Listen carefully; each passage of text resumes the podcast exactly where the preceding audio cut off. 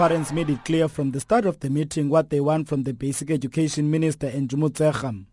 They want one teacher in a classroom of 30 children.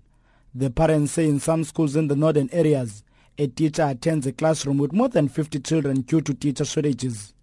Last week, 14 parents were arrested after blocking a road, obstructing traffic during a protest over overcrowded classrooms.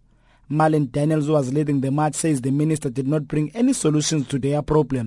Would have been best pleased had the minister come and said what we're going to do with the shortages of teachers because we need to bear in mind that at this moment we have principals going across the road from where the school is knocking on a door asking a mother or a parent to come and sit in a class because there's no teacher in the class and you cannot educate in the absence of an educator.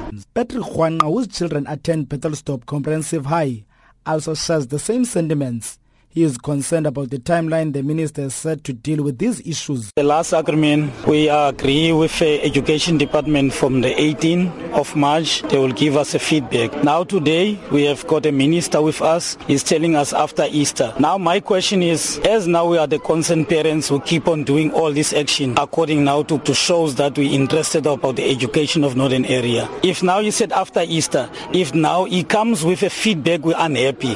That means again we're going to mess the term again for uh, the children. Although Minister Motshekga believes the parents' demands are reasonable, she says the number of schools the province has is the reason for the education challenges. The biggest problem here in the Eastern Cape, which is unique to the Eastern Cape, which is giving them big problems, they have too many schools. They have too many schools which their budget can't carry. They have too many small schools.